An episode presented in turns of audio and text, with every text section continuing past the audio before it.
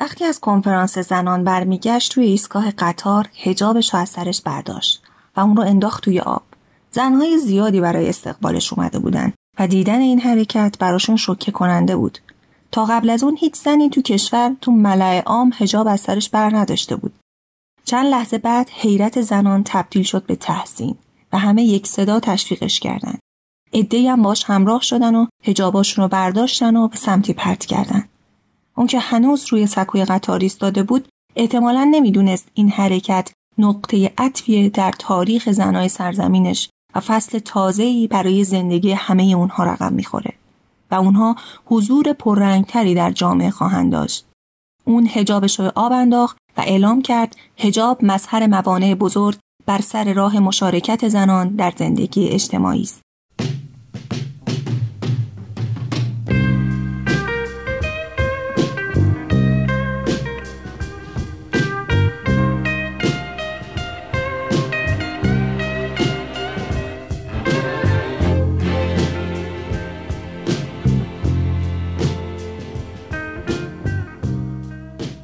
من سمیه نصراللهی هستم و شما قسمت سیزدهم پادکست سمر رو میشنوید. توی هر قسمت این پادکست من از زنای سرسخت و تاثیرگذار میگم از زندگی، شخصیت و روند فعالیت اونها و تأثیری که گذاشتن میگم. توی این قسمت تصمیم گرفتم از کسی بگم که به هجاب اجباری اعتراض کرده و توی مصر یکی از بزرگترین و مهمترین کشورهای جهان اسلام چنان تغییری به وجود آورده که قبل از اون کسی باور به این تغییر و نتیجه نداشت.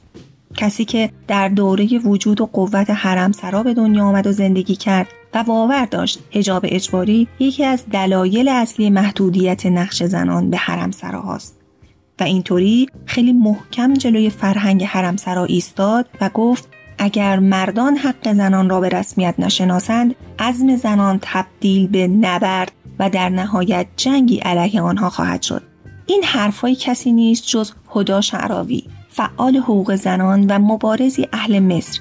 کسی که بنیانگذار اتحاد فمینیستی مصر و کسی که میگه من می‌خواهم درد خود را فریاد بزنم و انقلابی را شروع کنم.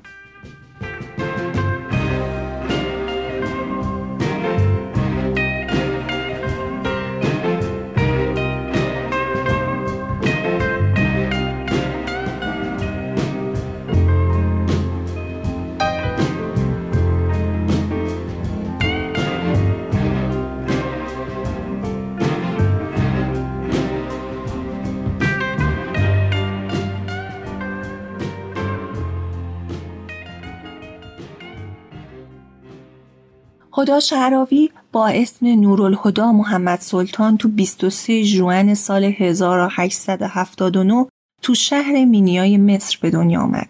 از یک خانواده معروف. پدرش محمد سلطان پاشا رئیس اتاق نماینده های مصر بود و مادرش زنی بود به اسم اقبال حنیم که اصالتا قفقازی بود. شعراوی تو بچگی کنار برادراش سه تا زبان یاد گرفت.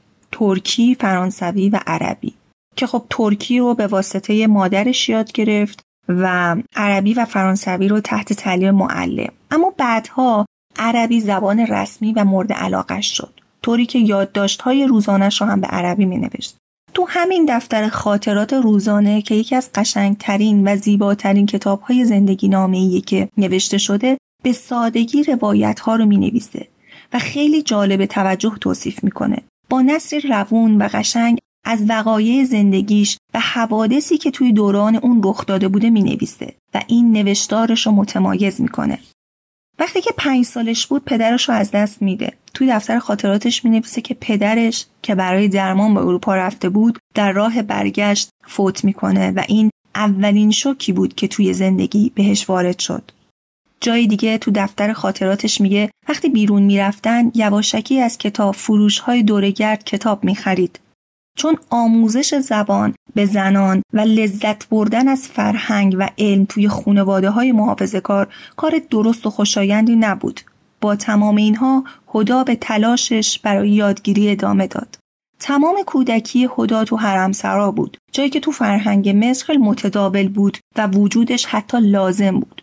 تو همان دوران اون با زنی آشنا میشه به اسم سید خدیجه مغربی یه زن شاعری بوده بحثای خدیجه مغربی با مردا به شدت روی خدا تاثیر می‌ذاره خودش میگه می‌دیدم زنای بی سواد برای گفتن چند تا کلمه حرف جلوی مردا دچار چه ترس و لرزی میشن برای همین دیدن خدیجه منو قانع کرد که اگر زنان سواد داشته باشند می‌تونن با مردا برابر باشند و حتی ازشون پیشی بگیرن. وقتی سیزده سالش بود اونو مجبور کردن که ازدواج کنه. یه ازدواجی بهش تحمیل شد که توی همون سن هم براش این ازدواج عجیب بود. اونو تحت فشار قرار دادن که با پسر اموش ازدواج کنه که اون زمان پسر اموش بیشتر از چهل سالش بود و همین که ازدواج کرده بود و در ضمن بچه هاش حتی از خدا هم بزرگتر بودند. خدا خیلی مقاومت کرد و چند سال به خونه پسر اموش نرفت. اما در نهایت توی 21 سالگی مجبور شد بره خونه شوهرش خونه علی شعراوی و سال 1903 صاحب دختری شد. شاید همین ازدواج و در مراحل مختلفش رنجی که خدا از اون می‌برد در کنار رنجی که از بیماری مادرزادی دخترش می‌برد تو ساختن شخصیت اوسیانگر اون بی تاثیر نبود.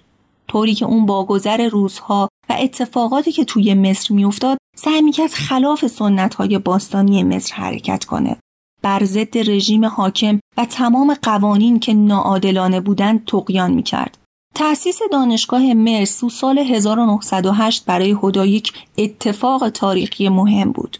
اتفاقی که به واسطه اون هدا با شخصیت کسی آشنا شد به اسم مالک ناصف که یک نویسنده معروفی بود و سخنرانی های اون تأثیر زیادی روی شخصیت و تفکر هدا گذاشت.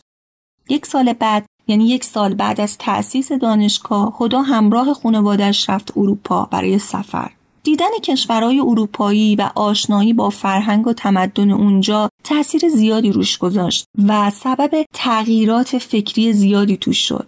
همینطور باعث شد حس شورش و انقلاب توی وجودش تقویت بشه.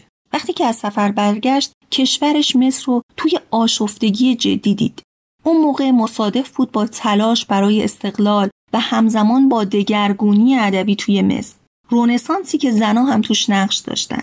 این اتفاقات سبب شد هدا شعراوی تصمیم بگیره یک باشگاه ادبی برای زنها درست کنه تا توی اون زنها درباره امور ادبی و اجتماعی مشارکت کنند و صحبت کنند.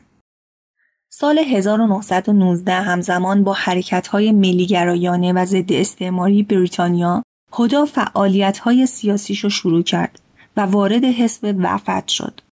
نقش مهمی توی سازماندهی زنای مصر توی تظاهرات علیه انگلستان ایفا کرد. اون زمان زنها نقش حاشیه‌ای تو حزب داشتن مثلا دوختن پرچم.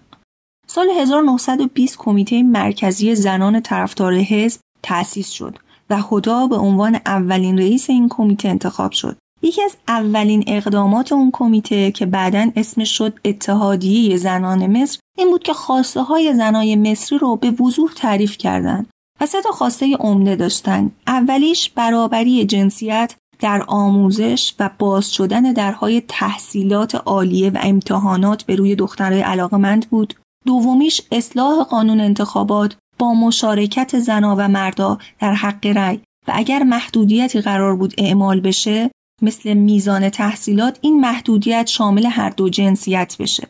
و سومی اصلاح قانون ازدواج ممنوعیت تعداد زوجات مگر در موارد ضروری مثل عقیم بودن یا مریض بودن زنان از اون زمان شعراوی کارش رو به عنوان پیشگام جنبش زنان مصر و جهان عرب شروع کرد. سال 1923 کنفرانس اتحادیه بین المللی زنان جهان که توی روم برگزار می‌شد از خدا دعوت کرد که توی کنفرانس حاضر بشه و صحبت کنه. اما خدا نمی‌خواست تنهایی به نمایندگی از زنای مصر به اون کنفرانس بره. می‌خواست این نمایندگی به نام زنای مصری باشه و با مشارکت شخصیت های دیگه هم باشه. خودش میگه شروع کردم به نام نوشتن به زنای دیگه. اونا رو برای جلسه دعوت کردم. توی اون جلسه یک هیئت زنای مصری انتخاب شدند که منو به عنوان هدایت کننده هیئت انتخاب کردند. این گروه یا هیئت میرن کنفرانس مصر و اونجا هدا درباره جایگاه زنان و مردان در مصر باستان و اسلام صحبت می‌کنه و میگه که زنا و مردا توی اسلام و مصر باستان جایگاه برابری داشتند و دلیل وجود تبعیض علیه زنان اشغال مصر به دست کشورهای دیگه است و نفوذ فرهنگی.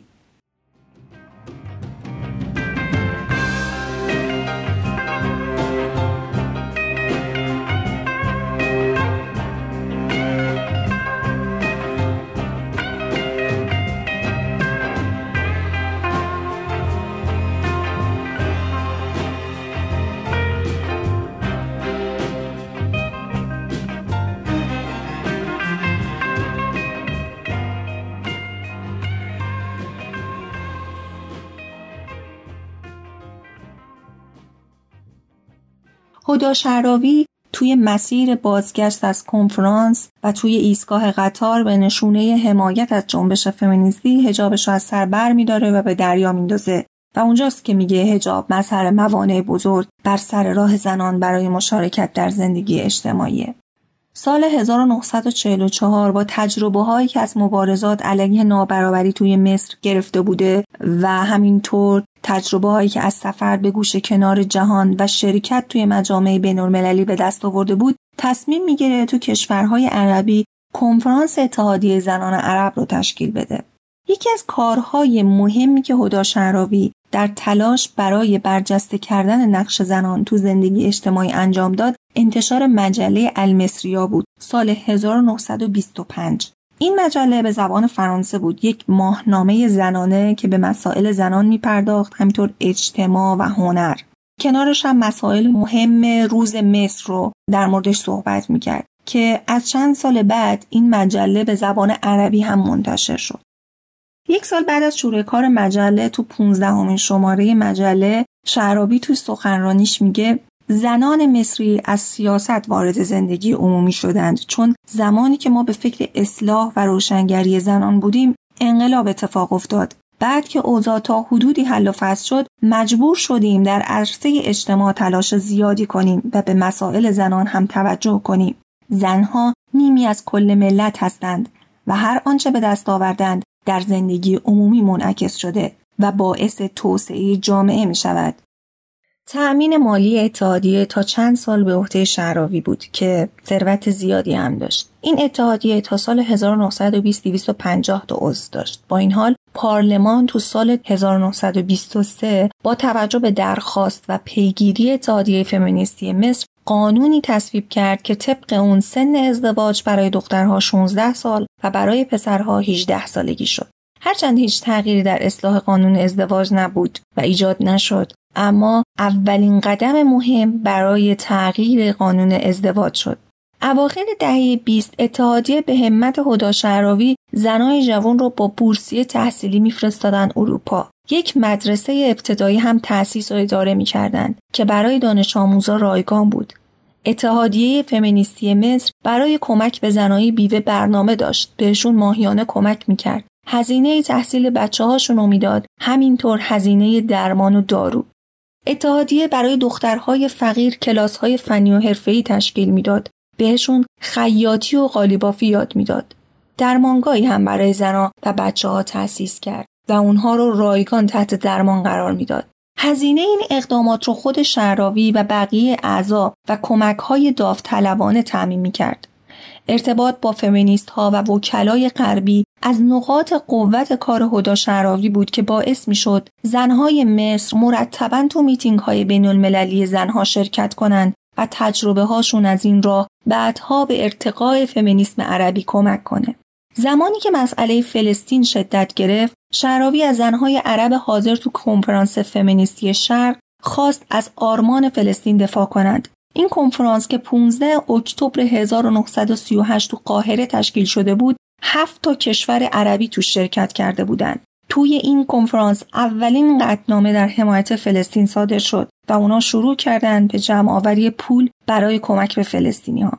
شراوی نسبت به مسائل روز سیاسی هم بی تفاوت نبود و اظهاراتش در جامعه زنان بسیار تاثیرگذار بود. خدا شراوی اواخر عمر مخالف سرسخت سلاح اتمی بود و دربارش صحبت می‌کرد. همینطور طرفدار بین شدن کانال سوئز. خدا شعراوی تو دوازده دسامبر 1947 مرد اما راهی که شروع کرده بود تمام نشد. در حالی هدا شراوی مرد که حالا دیگه توی مصر نه هجاب اجباری بود و نه عرصه چنان تنگ بر زنها که برن توی حرم سراها حبس بشن. وقتی که هدا شراوی تصمیم گرفت به خاطر بیتوجهی حزب به مسائل زنان از حزب بیاد بیرون استعفا داد و توی نامه سرگشاده نوشت زنان استثنایی در لحظات خاصی از تاریخ ظاهر می شوند و توسط نیروهایی کنار گذاشته می شوند. مردان چنین زنهایی را موجوداتی خارق‌العاده و کارهای آنها را معجزه می‌دانند اما زنان ستارگان درخشانی هستند که از پس ابرهای تیره می درخشند. آنها در زمانهای دشوار و در هر زمان که مردها اراده کنند ظاهر می شوند. در لحظات خطر زمانی که زنان در کنار مردان ظاهر می شوند مردان نسبت به حضور آنها اعتراض نمی کنند. اقدامات خطیر و فداکاری های بیپایان زنان نظر مردان را راجع به آنان تغییر نمی دهد.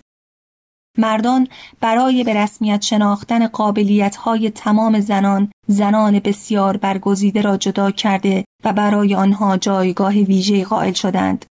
زنان با تمام وجودشان این موضوع را حس کردند. شرف و عزت نفس آنها عمیقا پایمال شده است.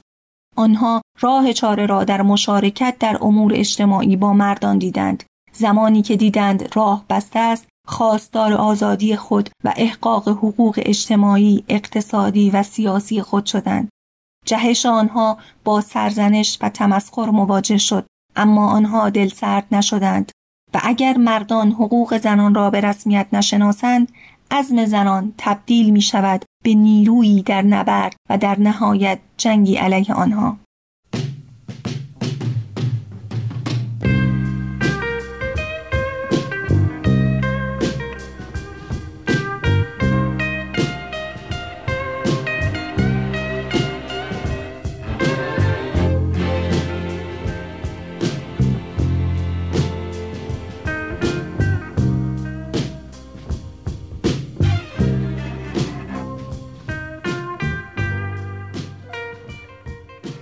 ممنونم که سیزدهمین قسمت سمر رو شنیدید. من بابت دلگرمی شما خیلی متشکرم. پیام های شما چه حاوی تحسین و چه نقد منو خوشحال می‌کنه. این ریزبینی و توجه به سمر باعث امید میشه که اپیزود بعدی رو بسازم. توی ماه گذشته روزهای تلخی به ما زنا گذشت. از قتل ناموسی تا تهدید به ناامن کردن فضا برای زنها و بازداشت خواهرانمون به خاطر دوچرخه سواری و همینطور بازداشت نگار مسعودی عزیز هنرمند عکاس و فیلمساز. امیدوارم روزهای روشنی پیش روی ما باشه. اگر اولین بار هست که این پادکست رو گوش می‌دید باید توضیح بدم این پادکست اول روی سایت شنوتو قرار می‌گیره. بعد میره رو اپ‌های پادگیر مثل Castbox و بقیه اپها. در انتها توی کانال تلگرام قرار می‌گیره. آیدی ما تو توییتر، اینستاگرام و تلگرام هست. at سمر پادکست باز هم مثل همیشه متشکرم از مرزیه محمدزاده عزیزم که زحمت تدوین و ادیت پادکست رو می‌کشه. سلامت باشید.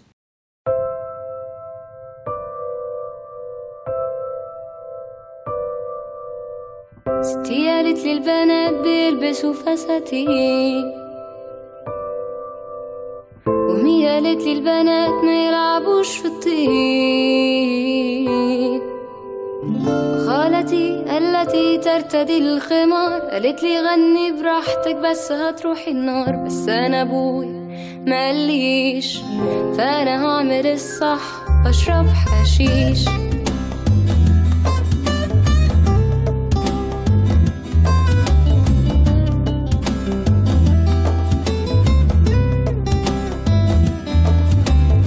ستي قالت لي البنات بيلبسوا فساتين.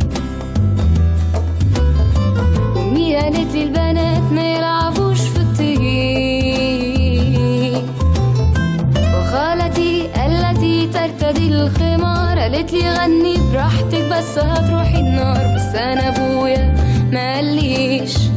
فأنا هعمل الصح واشرب حشيش.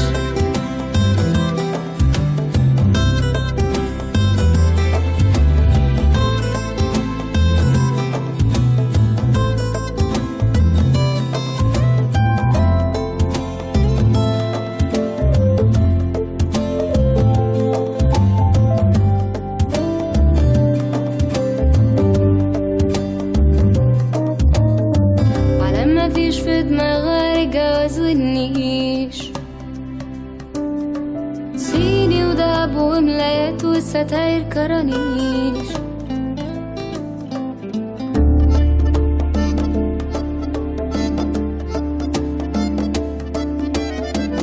اوعي مرة تباتي برا وتتأخري في مرة وعيلة البواب يشوفوك وما تتجوزيش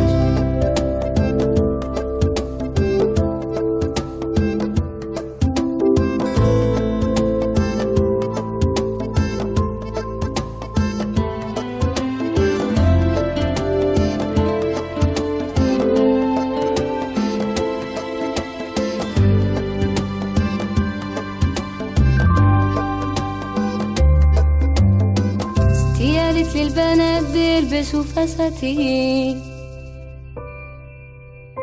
ومي قالت لي البنات ما يلعبوش في الطين.